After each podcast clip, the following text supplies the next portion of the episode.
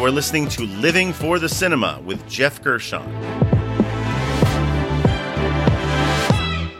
I am a cinema enthusiast of all genres, here to discuss with you one film every episode the good, the bad, and the ugly of what makes each film unique. And just as a warning, these films might be in theaters now, or they may be from 10, 20, 30 years ago. But regardless, there's a strong possibility that I will be revealing spoilers. I might give away the plot or the ending in this review, so just be warned.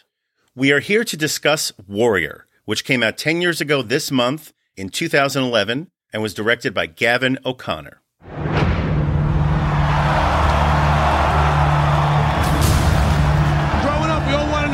Kid in the neighborhood was, right? I want to know the toughest man on the planet is.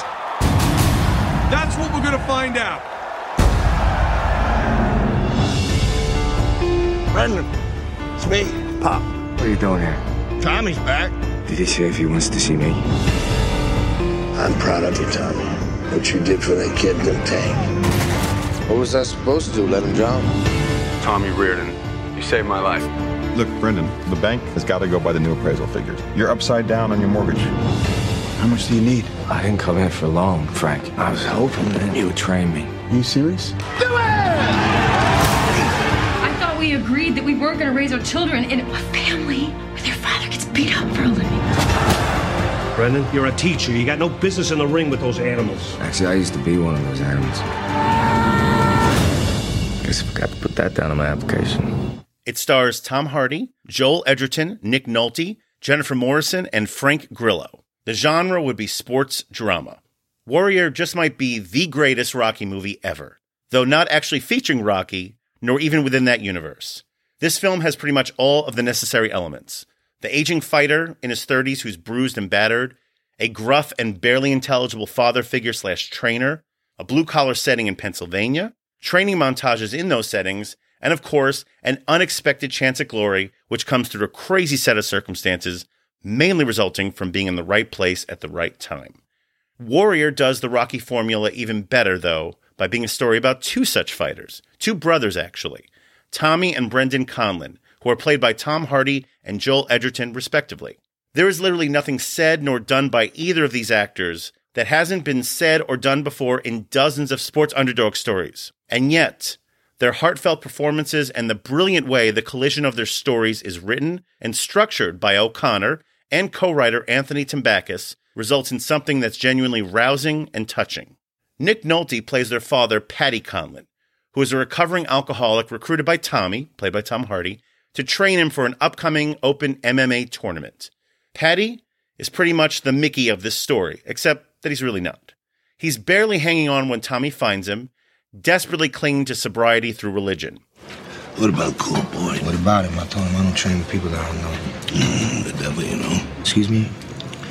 The devil you know is better than the devil you don't. Yeah. It'd be kind of like the old times. I just told you this doesn't mean anything. Now get that through your skull right now while I'm walking. All right, all right.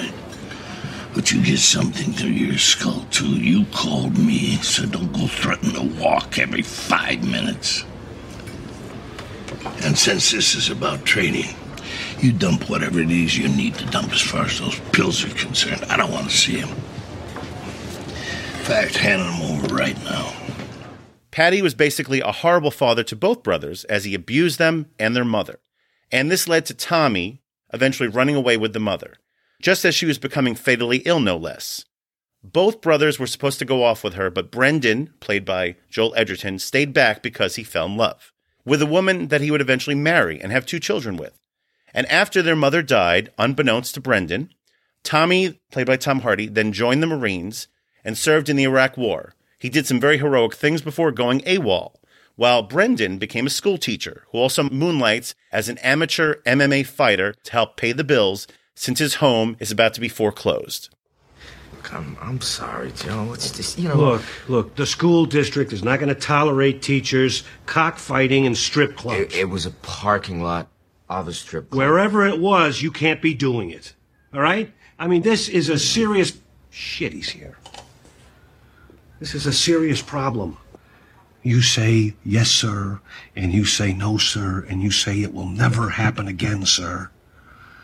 And then we just pray to God that he's in a good mood. UFC? Yeah. Son of a bitch. Neither brother has communicated with the other for many years. And of course, Brendan also finds out about this upcoming MMA tournament. The tournament's called Sparta, and the plot just thickens from there. Whew, that's a lot of setup, isn't it? Anyone would be forgiven for finding all of this to sound very melodramatic on paper, at the very least. It's to the credit of efficient, straightforward storytelling from O'Connor that we pretty much learn all of this within the first 45 minutes. It's all presented organically through dialogue, which never drifts too much into exposition, and it feels pretty authentic thanks to the cast.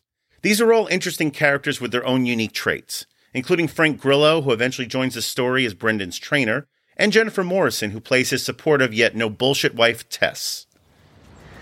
I'm in. I'm going. Really? It's your decision? You decided? So, you know, I really enjoyed the conversation we just had about making that decision together.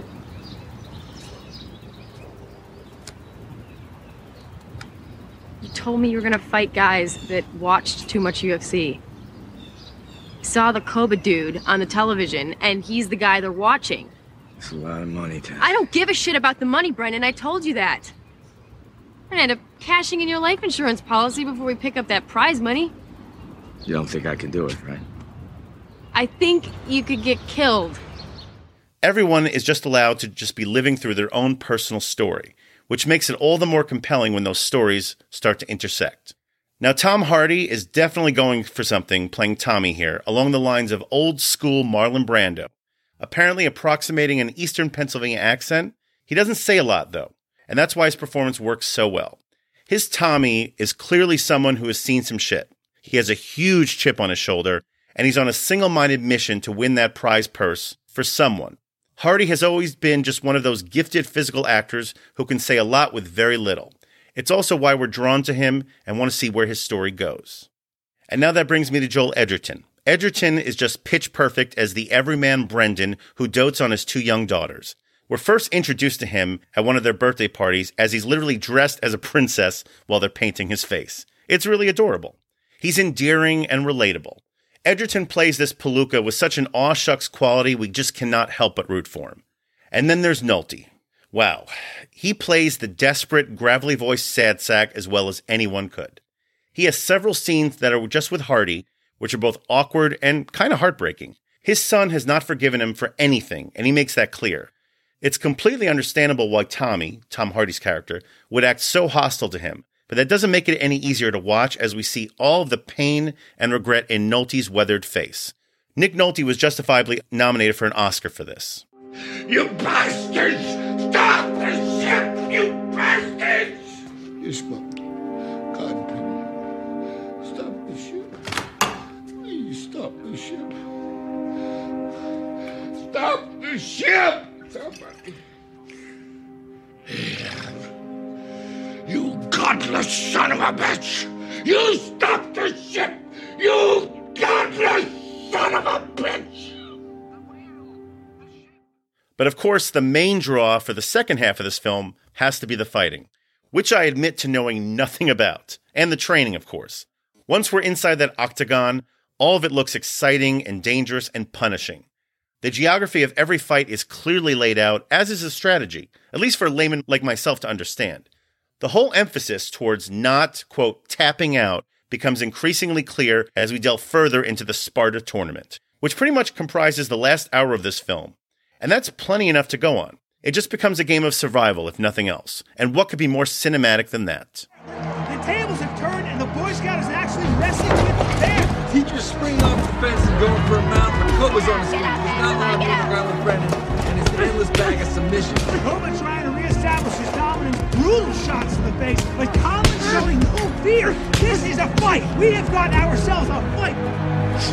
Rolls for a knee bar. Very He's deep got it on very deep. knee bar. Whoa. He's got it very, very deep. He's deep on that knee. He's staying with it. He's got a lot of pain. No, us to midnight us against the Dana. We're seeing it here. Brendan Conlon is looking to bring it. Conlon's the first man in the big I'm running out the ground. Conlon wrenching that knee for all it's worth. He's putting everything he has into it. No, break it. Break it. Break It's all shot with craft and minimal flash by director of photography Masanobu Takayanagi, if I'm pronouncing it right, whose clean but no frills style has become increasingly familiar to me with several other recent gems that he's also done effective cinematography for, including Spotlight, The Grey, Black Mass, and even the recent Stillwater, which I've been hearing good things about.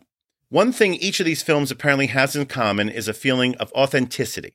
Everything is ground level, and that authentic feel certainly helps to ground this story. And once that Sparta tournament in Atlantic City kicks in, the film just builds and builds towards that final fight. Now, there's no need to explicitly spoil what happens, though unfortunately, many of the trailers and the posters for this movie upon release did just that. Let's just say that it takes on levels of emotion that you don't completely see coming. Rewatching this again, I still find myself completely torn as to where I would have liked to have seen each character go. It doesn't even matter though, because the last 10 minutes of this film, helped in no small part by a very stirring needle drop by rock band The National, it takes on a power which is undeniable. It remains one of the great endings. And if you let this film take you there, it becomes quite the ride. And that brings me to the categories. Of course, the first category is Best Needle Drop. This is the best song cue or piece of score used throughout the runtime of the film, because music is essential to film. Now, about The National. I had never heard of this Ohio based rock band before seeing this movie, but apparently I should have because they produced quite a stirring anthem for the conclusion of this film that just pretty much knocks me on my ass every time I see it and hear it. Now, I wouldn't dream of spoiling how this film ends, but needless to say, it's quite emotional. And even though much of the credit for how well this ending works is actually due to the raw performances of both our main stars, along with just the right notes from their co stars as well, including Morrison and Nolte, with just a few glances on both of their faces in a few key moments.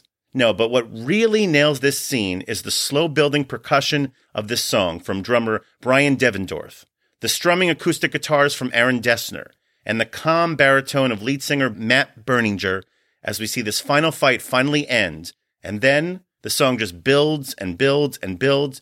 It's the only thing we really hear for the rest of the movie. There's no more dialogue, and the song just takes over as it becomes this cathartic wall of sound that takes us right to a final image of both brothers and then roll credits. The song is called About Today.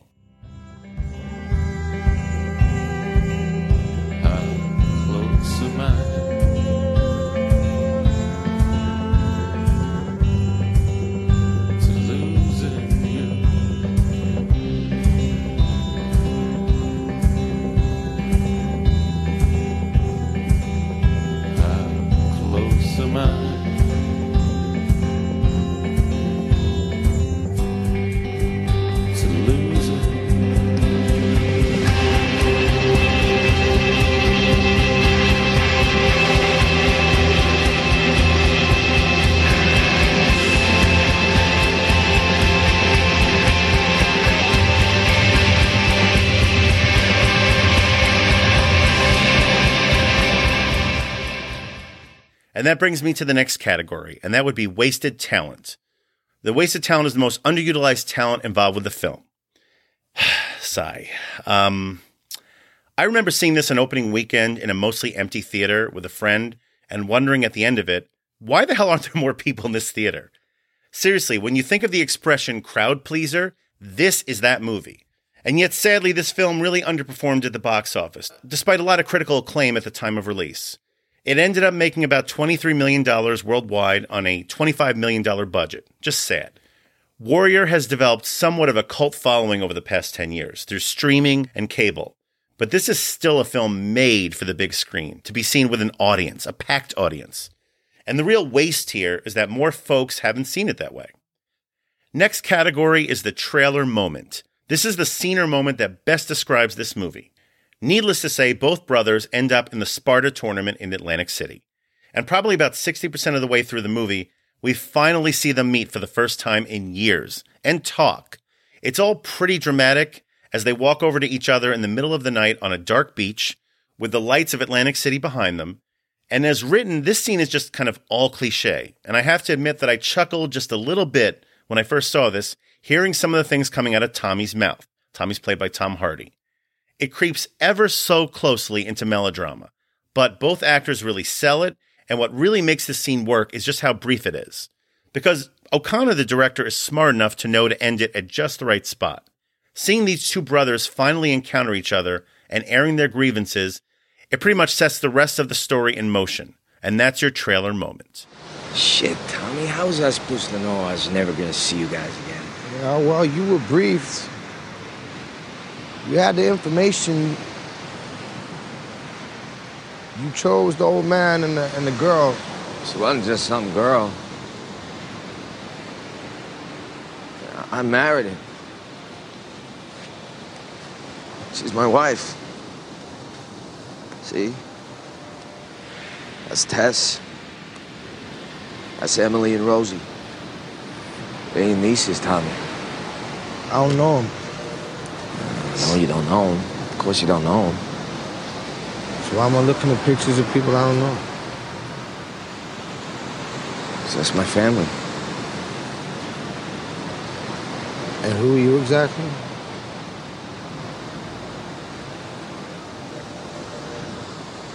I'm your brother, man.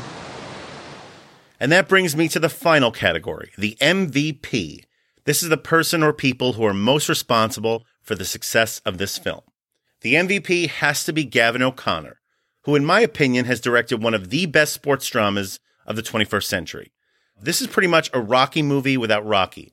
And part of what makes it work so well is to have basically two underdog stories diverge into one in a very seamless way that leaves you satisfied with the journeys that both underdogs have taken. To achieve that, you need acting, writing, cinematography, canny editing, all of it. But most of all, you need a strong director to pull it all together. And what O'Connor has done is craft a compelling drama which also respects the sport that it's portraying, which is no small feat, especially for someone like me who doesn't really understand MMA. O'Connor had actually done this several years prior as well. He directed 2004's Miracle, which was an account of the inspiring true life rise of the 1980 U.S. Olympic hockey team, which features what, in my opinion, is the greatest career performance from Kurt Russell. Russell's performance as the coach Herb Brooks in that film was an extremely tricky one, which, like the performances of the two main leads in Warrior, seemed to be a balancing act between subverting cliches while also occasionally relishing in them. In all three cases, we watch as these characters hit the inspiring notes we have come to expect from an underdog sports drama. But when it happens, it still feels earned and unexpected. From what I remember, 2011 was a mixed year for films overall, but there were some real gems, including 50 50, Contagion, Shame, and The Girl with the Dragon Tattoo. But in my opinion, Warrior just tops all of them.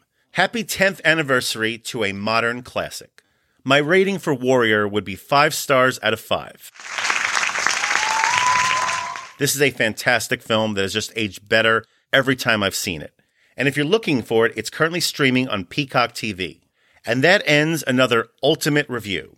Please like, subscribe, and share the Living for the Cinema podcast, and follow and like us on Facebook, Instagram, and Letterboxd. And join us next time for another review from Living for the Cinema.